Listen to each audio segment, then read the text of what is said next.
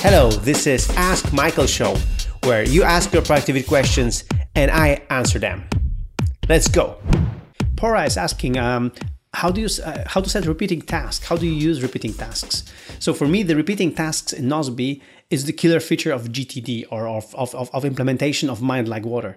The thing is, if you put something and you know, like I have to do this and this every 1 month or 2 months or 3 months or whatever, it gives me peace of mind because I know that I've done it now and I will do it then.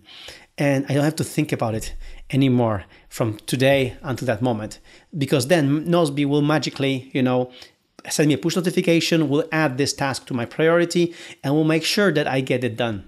So before using Nozbe, I used to forget things. I used to forget about payments, about bills, about, putting stuff out or, filling out some things. I used to forget about these things, but now I have them in Nozbe. And actually what I do is I just organize my Nozbe. So I have one project for recurring stuff and I put all these tasks there.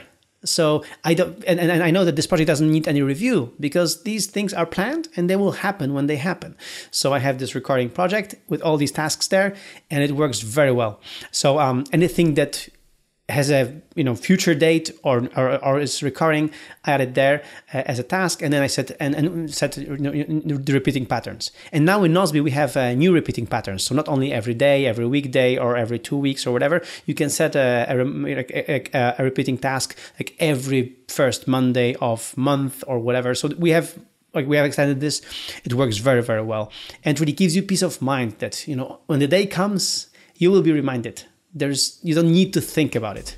Out of your mind. Better.